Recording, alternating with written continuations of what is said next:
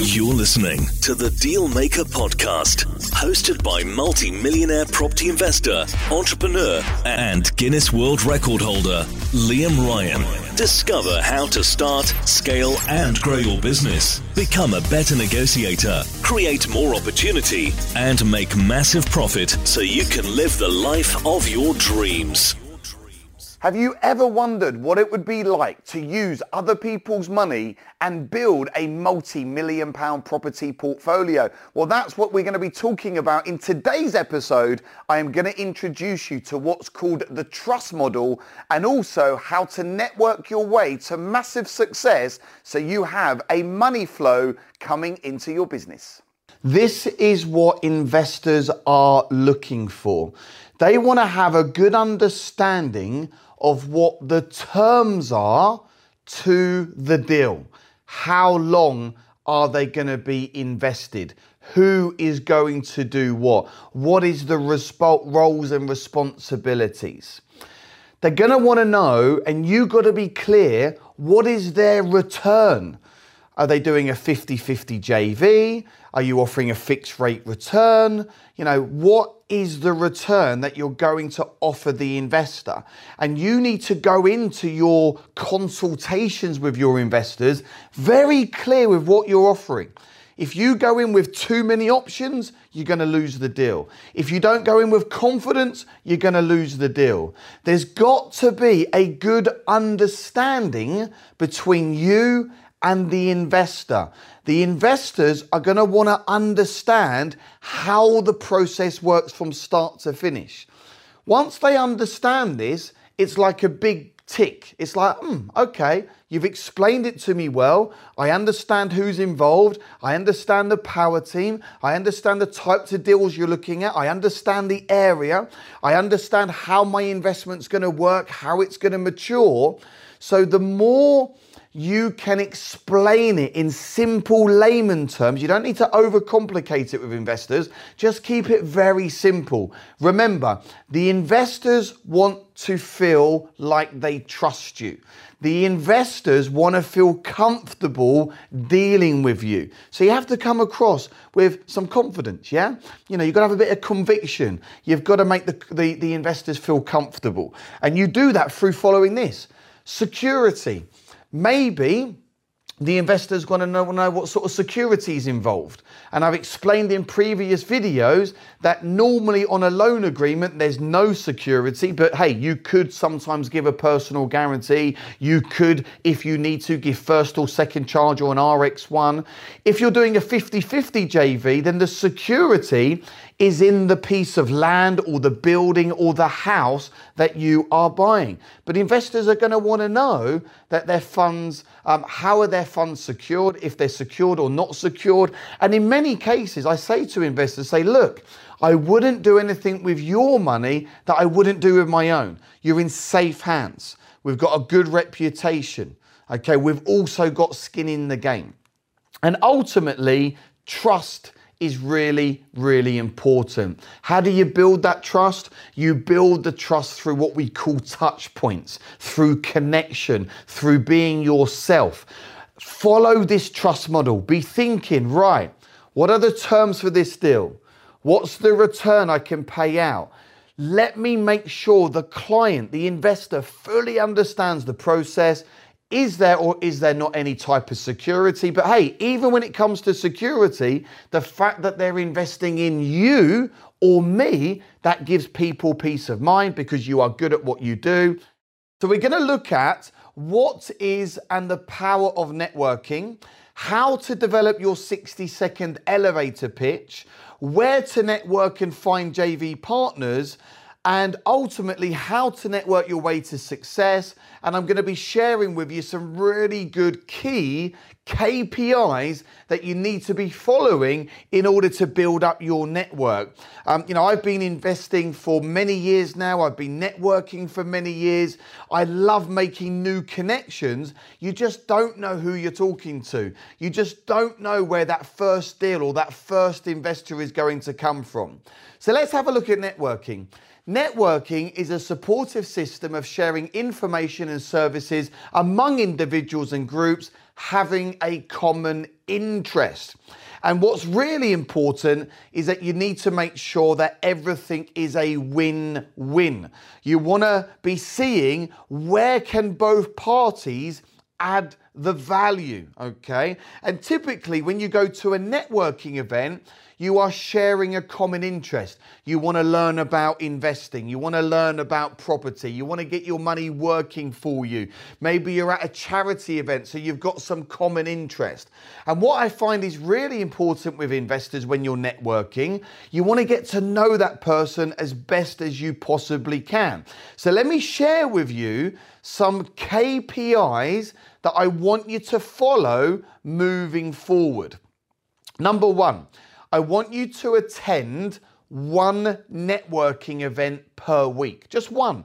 It's really not that difficult. If you are like truly committed to this, you can get your backside to a networking event once a week. You can go in the morning before you start work. You can go in the evening when you finish work. You can even go and do it at the weekends. And you also get online networking events where if you really can't make it out, then you can join an online networking event as well. Now, this may mean that you have to make a few sacrifices, right? You may have to stop watching EastEnders, stop meeting your mates down the pub once a week. But hey, you are committed, correct? You are committed at doing whatever it takes. So get yourself to one networking event a week. Number two, attend a mixture of property and business type networking events. You've got entrepreneur events, you've got charity events. Any type of gathering where there's people is an opportunity for you to go and tell people who you are and what you do. Now, when you're at this event, I want you to make a point of introducing yourself to five new people. I see a couple of people at events from time to time, they hand out all their business cards to like 30, 40, 50 people. That's annoying, it's not effective, and it's not going to get you anywhere. I prefer quality over quantity. And typically, a networking event is going to be around two to three hours. And when I go networking, I pretty much, where possible, I make sure I'm the first person there so I can meet people as they're coming into the networking event and have your teas and coffees and your little sweets on the side and really get to know people. You then normally got the event itself, which is maybe 90 minutes to two hours, and then you'll always have time at the end to go and meet people in the bar and get a bite to eat. So try and maximize the entire time that you have available at a networking event. Like, you know, if you just go in and go out and you don't speak to anyone, well, that's not really effective. So during your one, two, three hours, make a point of making five new connections and exchange business cards. But what's more important is to book in two coffees with two new people while you're at the event. Okay, this is important. Do you have any idea how you book in a coffee? Just have a think. How do you book in a coffee, right? Yeah, you've got it. You just ask. So if I'm speaking to someone at a networking event, I might say to them, hey, look, you know, this has been a really good conversation. I definitely feel there's some synergy there between us. I definitely feel I can help you. It would be lovely to meet at some point in the next week or two. Hey, would you fancy coming for a coffee? Yeah, the chances of them saying no is very slim, okay? And if they say no, then they're not the sort of person you want to have a coffee with anyway, right? The chances are they're going to say, yeah, I'd love to have a coffee. And what you do is you say, great, hey, get your phone out now. And literally I say, get your phone out, and I get my phone out. And, you know, initially I said like one or two weeks, right? What I want to do is I want to get that coffee booked in as quickly as possible. So I might say, mm, yeah, let me just look in my calendar. Um, hey, actually, actually, um, John, um, I've, I've, got, I've got a couple of slots free in the next couple of days. Hey, when's good for you? Tuesday or Wednesday? Ah, Wednesday's good for me, Liam. Great. Morning or afternoon? Ah, I can do morning. 10 or 11? 10 o'clock. Starbucks or Costa Coffee? Starbucks. Great, John. I'll see you Wednesday, 10 o'clock at Starbucks. That's how you book the coffees in. It's really important because the magic happens over the coffee. And then what you do is you follow up the morning after with an email and or a phone call with the five new contacts you had. Now imagine this. You go to one networking event per week for the next eight weeks. How many new contacts are you going to make?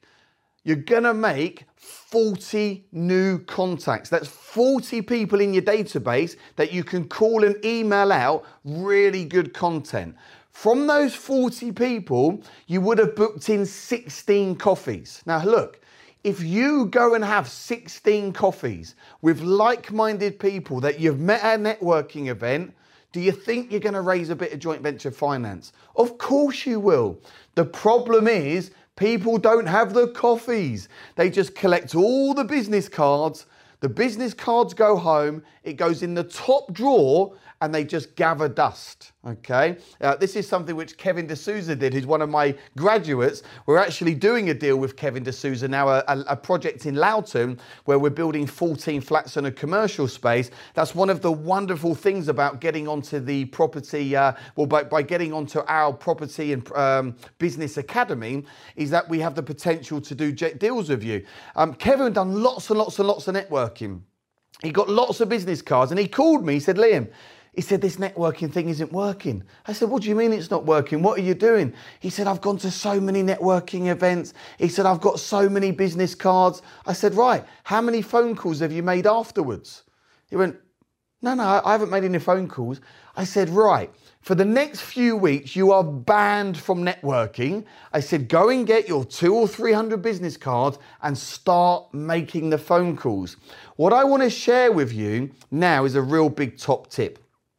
The magic is in the follow up. The magic is in the follow up. You have to follow people up with phone calls and emails. You have to be proactive in getting in front of these people. When you sit with someone and you connect and you get to know them and you explain what you do and you're selling yourself, you're selling your services, and you find a solution for their problem, these people will invest with you.